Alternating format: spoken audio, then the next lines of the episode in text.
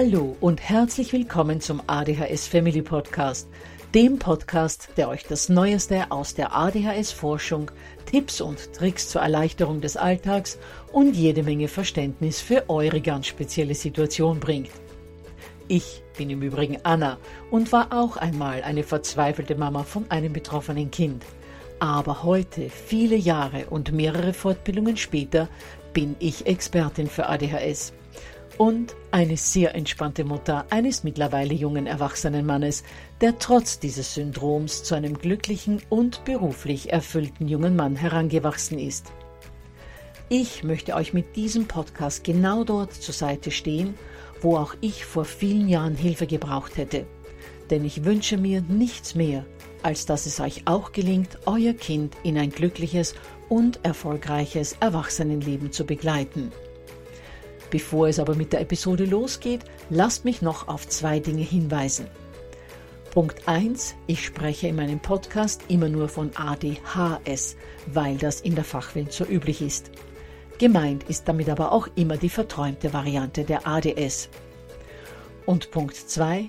Die Werbungen, die im ADHS Family Podcast geschaltet werden, dienen der Finanzierung von Projekten, die der gesamten ADHS-Community zugutekommen – denn sie werden für die Produktion von Erklärvideos für Kinder oder für das familiäre Umfeld, für die Informationsweitergabe an Pädagogen, Diagnostiker und Ärzte sowie für spezielle ADHS-Projekte herangezogen. Mehr Informationen dazu findet ihr am Beginn von Podcast 128 bzw. in dem YouTube-Video, zu dem ich in den Shownotes verlinke.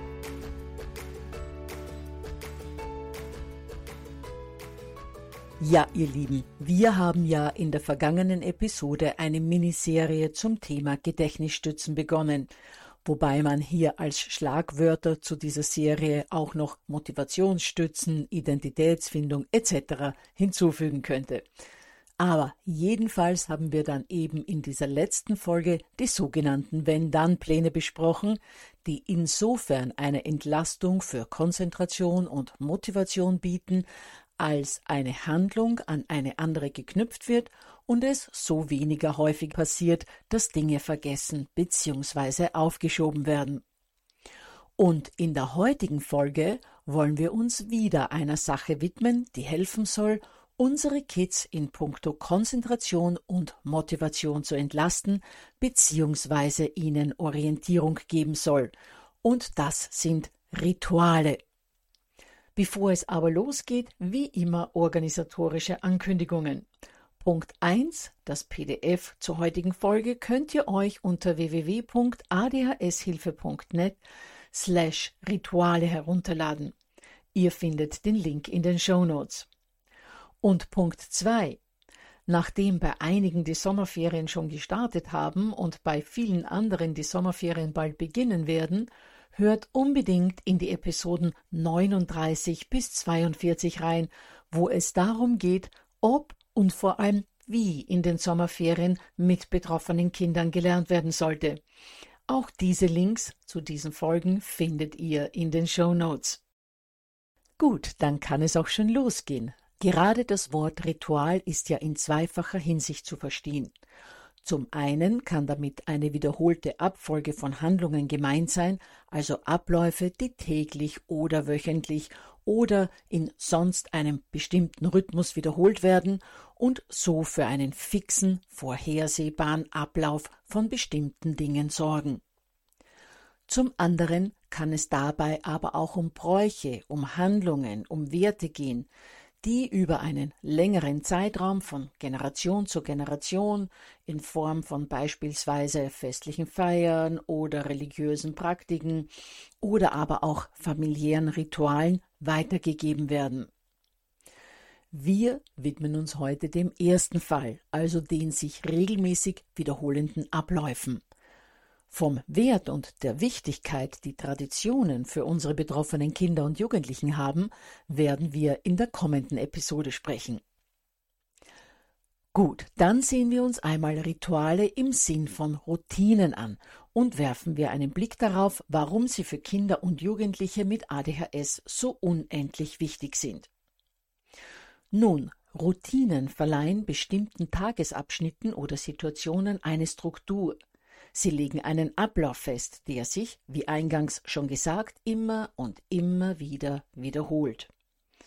Das heißt, diese Abläufe und Handlungen müssen nicht jedes Mal aufs Neue entschieden werden, sondern der Ablauf, die Reihenfolge ist sozusagen programmiert und verautomatisiert und so muss nicht immer wieder nachgedacht werden, ob bzw. welche Handlung nun folgen soll.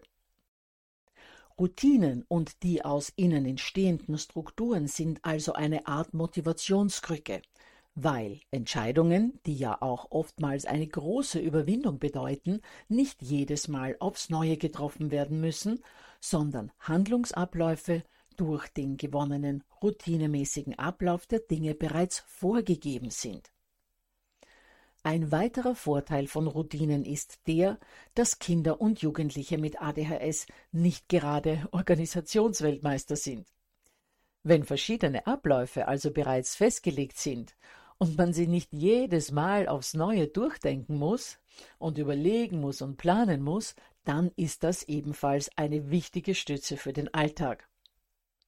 Darüber hinaus fällt es Heranwachsenden mit ADHS sehr schwer, die Zeit im Blick zu behalten. Durch ritualisierte Abläufe dauern verschiedene Handlungen aber in der Regel immer gleich lang. Und das ist natürlich vom Zeitmanagement her sehr praktisch.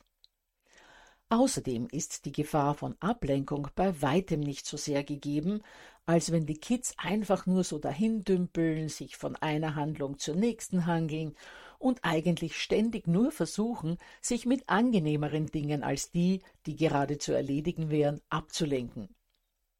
Das heißt, ritualisierte Abläufe sind auch eine Art Impulskontrolle, weil die Kinder dann nicht mehr so oft in Versuchung kommen, dem Impuls für eine angenehmere Tätigkeit zu folgen.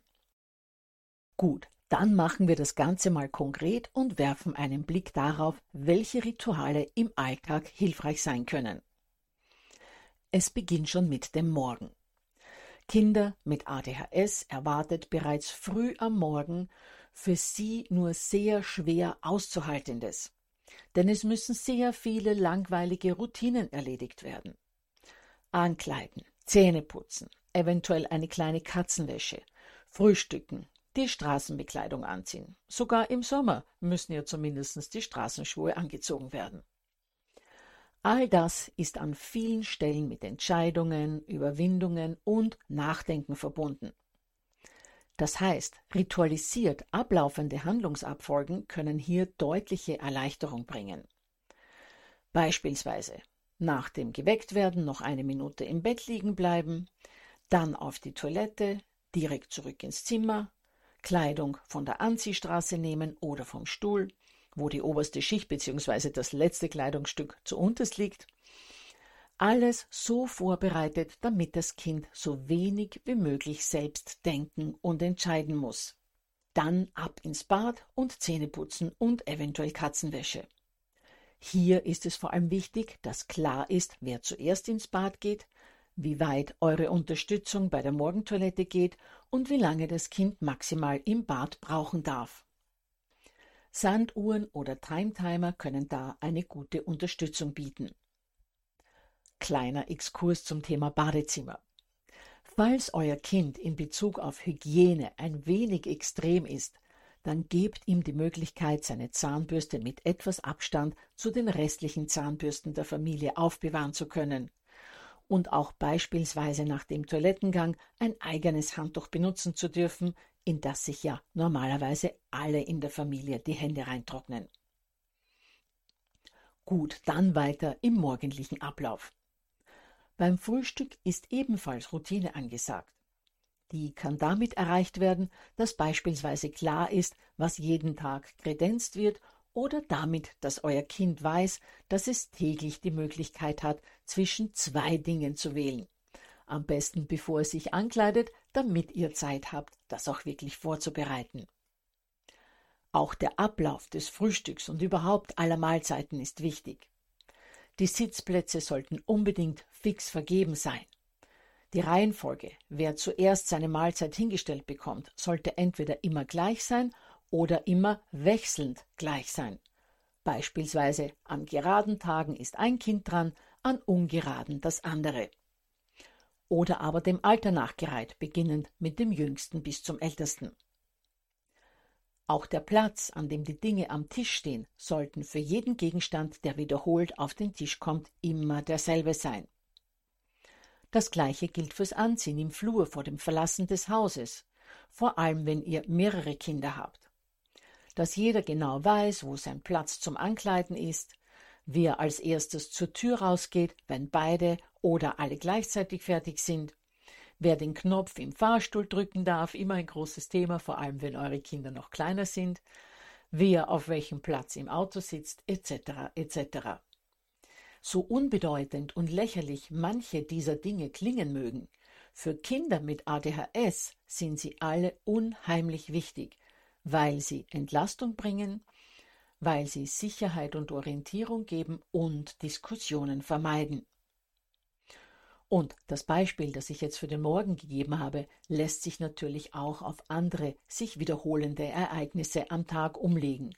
Aufs Mittagessen, auf die Hausaufgabensituation, auf das Abendessen und auf das Ritual beim Zubettgehen.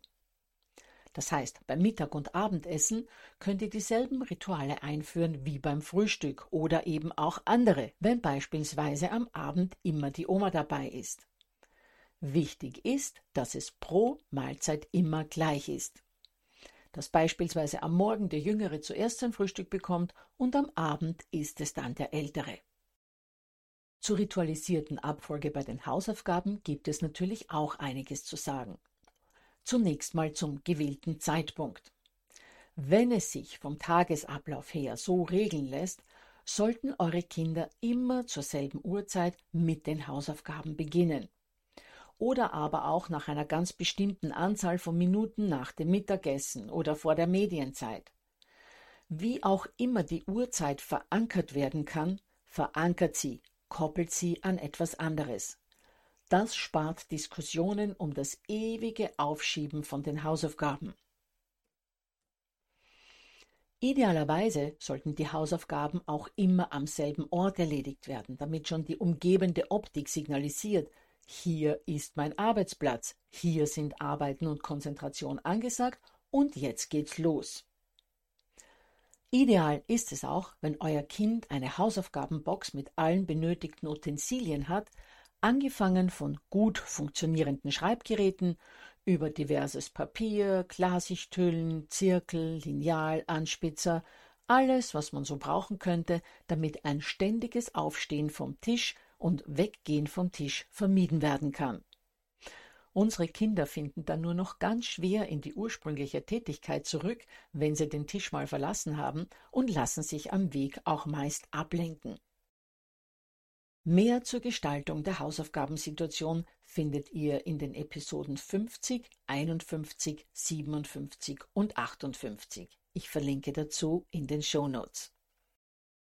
Im Übrigen, es ist nicht unbedingt notwendig, dass ihr euch als Eltern genau darüber abstimmt, wie die Hausaufgabenbetreuung abzulaufen hat und dass es bei beiden von euch gleich abläuft. Viel wichtiger ist, dass euer Kind weiß, mit Papa läuft es so und so und mit Mama eben so und so. Erst wenn es da zu deutlichen Schwierigkeiten kommt und sich das Kind bei einem von euch beiden eine Änderung wünscht, solltet ihr das überdenken und gegebenenfalls ändern. Gut, dann kommen wir jetzt zum letzten Ritual, was zumindest einen in ganz vielen Familien üblichen Tagesablauf anbelangt, und das ist der Abschluss des Tages, der meist nach dem Abendessen beginnt, wo die Kids dann entweder noch ein wenig spielen dürfen oder aber relativ zeitnah zu Bett gehen sollen. Plant hier mit eurem Partner oder auch alleine einen genauen Ablauf durch, aber bindet auch eure Kinder in diese Überlegungen mit ein. Je älter sie sind, desto mehr sollten sie hier mitzureden haben. Sobald dann feststeht, dass es ab nun so oder so laufen wird, bleibt wirklich ganz fix bei diesem Ablauf. Außer ihr merkt natürlich, in der praktischen Anwendung sozusagen, dass ein Teil davon nicht gut passt. Dann ändert diesen Teil. Gerade abends, vor allem wenn dann die Vorbereitungen fürs Zubettgehen beginnen, entstehen ja die meisten Probleme. Die gesamte Energie des Tages ist in der Regel verbraucht, die Kinder sind oft müde, oftmals auch überdreht, bei denjenigen, die Medikamente nehmen, wirken die in aller Regel um diese Uhrzeit auch nicht mehr, und manche Kinder befinden sich sogar noch im Rebound. Dass unter diesen Voraussetzungen Zoff, Diskussionen und Geschrei vorprogrammiert sind, ist nicht verwunderlich. Denn in den synaptischen Spalten im Gehirn der Kinder befindet sich kaum noch Dopamin. Sie sind nur noch gereizt und in diesem überreizten und übermüdeten Zustand müssen die Kids dann ganz viel Unangenehmes erledigen. Und viele sehen sich auch schon wieder im Bett liegen, wo sie entweder alleine sind und sich fürchten, weil sie ja schon acht oder neun Jahre alt sind und das mit dem Einschlafen alleine hinbekommen sollten, oder aber sie wissen, dass der Sandmann deutlich später kommt, als sie sich das wünschen würden, weil sie immer wieder vollkommen aufgekratzt mit innerer Anspannung in ihrem Bett liegen und zu keiner inneren Ruhe finden. Dass die Kinder unter diesen Voraussetzungen oft keine Lust haben, ins Bett zu gehen bzw. mit dem Abendritual zu starten, das darf uns wirklich nicht wundern. Deshalb lasst mich da zumindest vom Ablauf her einiges sagen, was das Ganze deutlich erleichtern kann. Unterstützt eure Kinder schon mal damit, dass es immer zur selben Uhrzeit mit dem Abendritual losgeht und weicht davon nach Möglichkeit nicht ab. Wenn es einen Tag gibt, an dem dieses Ritual später starten muss, weil zum Beispiel das Balletttraining immer so spät endet, dann besprecht das ganz genau mit euren Kids und erklärt ihnen, wie spät es sein soll, beziehungsweise wo sich die Zeiger auf der Uhr befinden müssen, dass an diesem besonderen Tag dann ebenfalls mit dem Zubettgehen begonnen wird legt die Abfolge der Tätigkeiten und der Handlungen, bis die Kinder im Bett liegen und ihr ihr Zimmer wieder verlasst, ganz genau fest und weicht auch davon nicht ab. Es kann ein Kind mit ADHS beispielsweise vollkommen aus der Bahn werfen, wenn die Reihenfolge des Duschens und des Zähneputzens ausgetauscht wird, weil vielleicht die große Schwester noch schnell in die Dusche gehüpft ist und man nun mit der Jüngeren schon mal mit dem Zähneputzen beginnen möchte. Achtet auch darauf, dass euer Kind immer dieselbe Farbe der Zahnbürste hat, immer dieselbe Farbe des Waschlappens hat, immer dieselbe Handtuchfarbe und denselben Handtuchplatz hat. Fangt auch beim Ausziehen vor dem Duschen und beim Anziehen des Pyjamas danach immer mit demselben Kleidungsstück an und ändert auch diese Reihenfolge nicht. Und wenn euer Kind dann in seinem Zimmer bzw. im Bett ist, sollten auch hier die Abläufe immer vollkommen identisch sein. Manche von euch werden vielleicht noch eine Geschichte vorlesen, andere den Kopf oder den Rücken kraulen, die nächsten ruhig und entspannt den Tag besprechen, manche vielleicht noch ein gemeinsames Gebet sprechen. Aber dann kommt irgendwann der Zeitpunkt, wo ihr das Zimmer verlasst. Bei Kindern, die keine Angst haben, allein einzuschlafen, könnt ihr diesen Zeitpunkt mit dem Kind gemeinsam wählen, indem ihr euch zum Beispiel ausmacht, dass ihr immer nach 15 Minuten Vorlesen oder Singen oder sonstigem aus dem Zimmer geht und das Kind dann noch ein Hörbuch hören kann oder noch lesen darf oder aber dass dann sofort geschlafen wird. Auch das sollte immer gleich sein. Wenn eure Kids allerdings Angst haben, allein im Zimmer zu sein oder innerlich zu aufgekratzt sind, als dass sie alleine einschlafen könnten, dann begleitet sie in den Schlaf, ganz egal wie alt sie sind. Spätestens mit zwölf Jahren hat sich dieses Thema erledigt, das verspreche ich euch, denn es ist einfach nicht mehr cool, mit 13 oder 14 noch Mama oder Papa neben sich liegen zu haben. Bei dieser Begleitung ist es aber ebenfalls wichtig, dass sie immer gleich abläuft, dass ihr beispielsweise das Buch zur Seite legt, eurem Kind noch einen gute Nachtkuss gebt und das Kind dann an euch gekuschelt einschlafen kann. Oder aber ihr setzt euch neben das Bett, steckt die Füße unter die Bettdecke, damit euer Kind euch spürt und lest etwas am E-Book-Reader, hört ein Hörbuch oder einen Podcast oder streamt am Tablet. Wichtig ist, dass euer Kind euch spürt und weiß, dass ihr nicht am Zappeln seid, sondern es in Ruhe einschlafen kann. Ein ständiges aus dem Zimmer kommen, was ja ein Abweichen von diesem Ritual bedeuten würde, kann somit gar nicht passieren. Und bei Kindern, die ständig wieder rauskommen, obwohl sie angeblich keine Angst haben, aber angeben, Hunger oder Durst zu haben oder auf die Toilette zu müssen oder sonst irgendwas zu brauchen. Bei solchen Kindern sollten all diese Dinge noch vor dem Zubettgehen abgeklärt bzw. erledigt werden und dann gibt es einfach kein Rauskommen mehr. Bleibt da wirklich konsequent, klärt aber, wie gesagt, ob das Kind nicht vielleicht doch Angst hat. Angst zu haben ist sehr schambesetzt und so manch zehn- oder elfjähriger getraut sich das vielleicht gar nicht mehr zuzugeben. Gut, dann kommen wir jetzt zu anderen sich wiederholenden Situationen außerhalb von Morgen, Mittag, Abend und den Hausaufgaben, denn Rituale können ja nicht nur sich täglich wiederholende Situationen betreffen, sondern auch andere Dinge, wie zum Beispiel das Losfahren zum Basketballtraining oder zum einmal im Monat stattfindenden Übernachtungswochenende bei Oma und Opa. Gerade wenn regelmäßig zu einer Aktivität losgefahren wird und Verschiedenes vorbereitet werden muss, sollte das immer gleich ablaufen. Euer Kind sollte wissen, ob es seine Basketballsachen alleine einpackt und ihr eventuell nur kontrolliert, ob ihr das gemeinsam macht oder ob ihr das für euren Junior oder euer Mädel erledigt.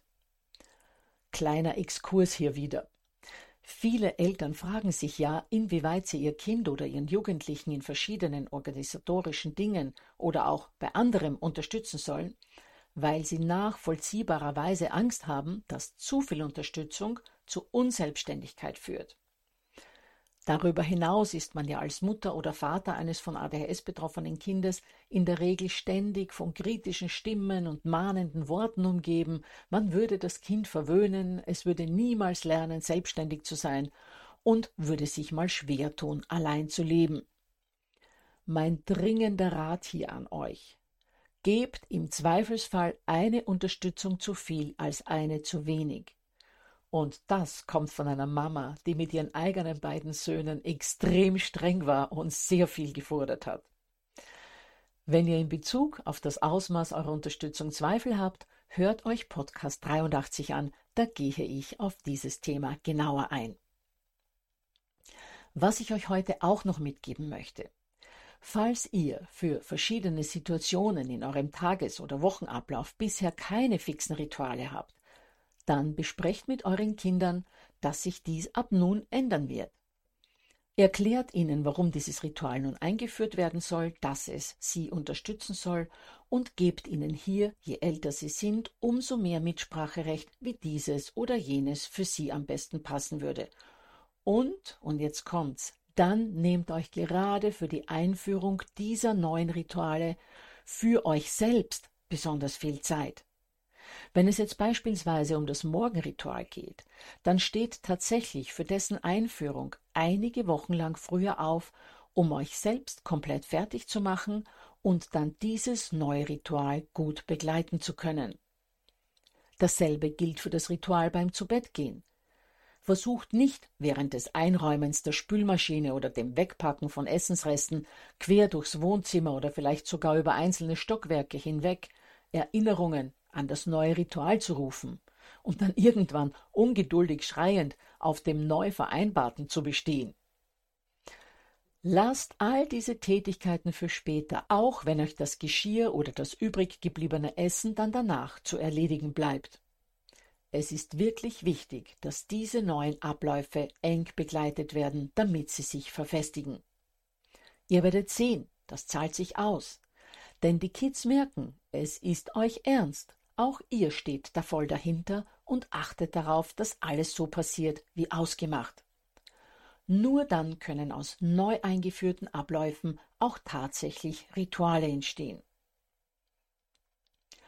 Gut, ihr Lieben, dann freue ich mich, dass ihr heute mit dabei wart. Erinnere nochmals an das PDF, das ihr euch unter www.adhshilfe.net slash Rituale herunterladen könnt und hoffe, dass ihr euch in der kommenden Episode auch wieder dazuschaltet, wo es, wie eingangs schon verraten, darum gehen wird, wie und warum Traditionen haltstiftend für unsere betroffenen Heranwachsenden sein können.